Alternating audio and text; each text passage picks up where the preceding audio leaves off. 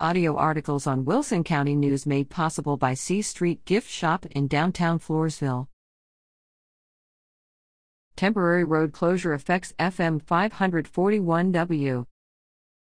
Drivers wanting to travel on FM 541 West between Poth and Dewees during daylight hours December 21st will have to make alternate plans. The Farm to Market Road between US 181 and FM 1344 South will be closed to traffic from both directions Thursday from 7 a.m. to 5 p.m.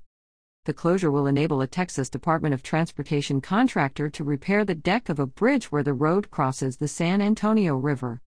The bridge is located about midway on the approximately 6.7 mile stretch of FM 541. Reader at WCNOnline.com.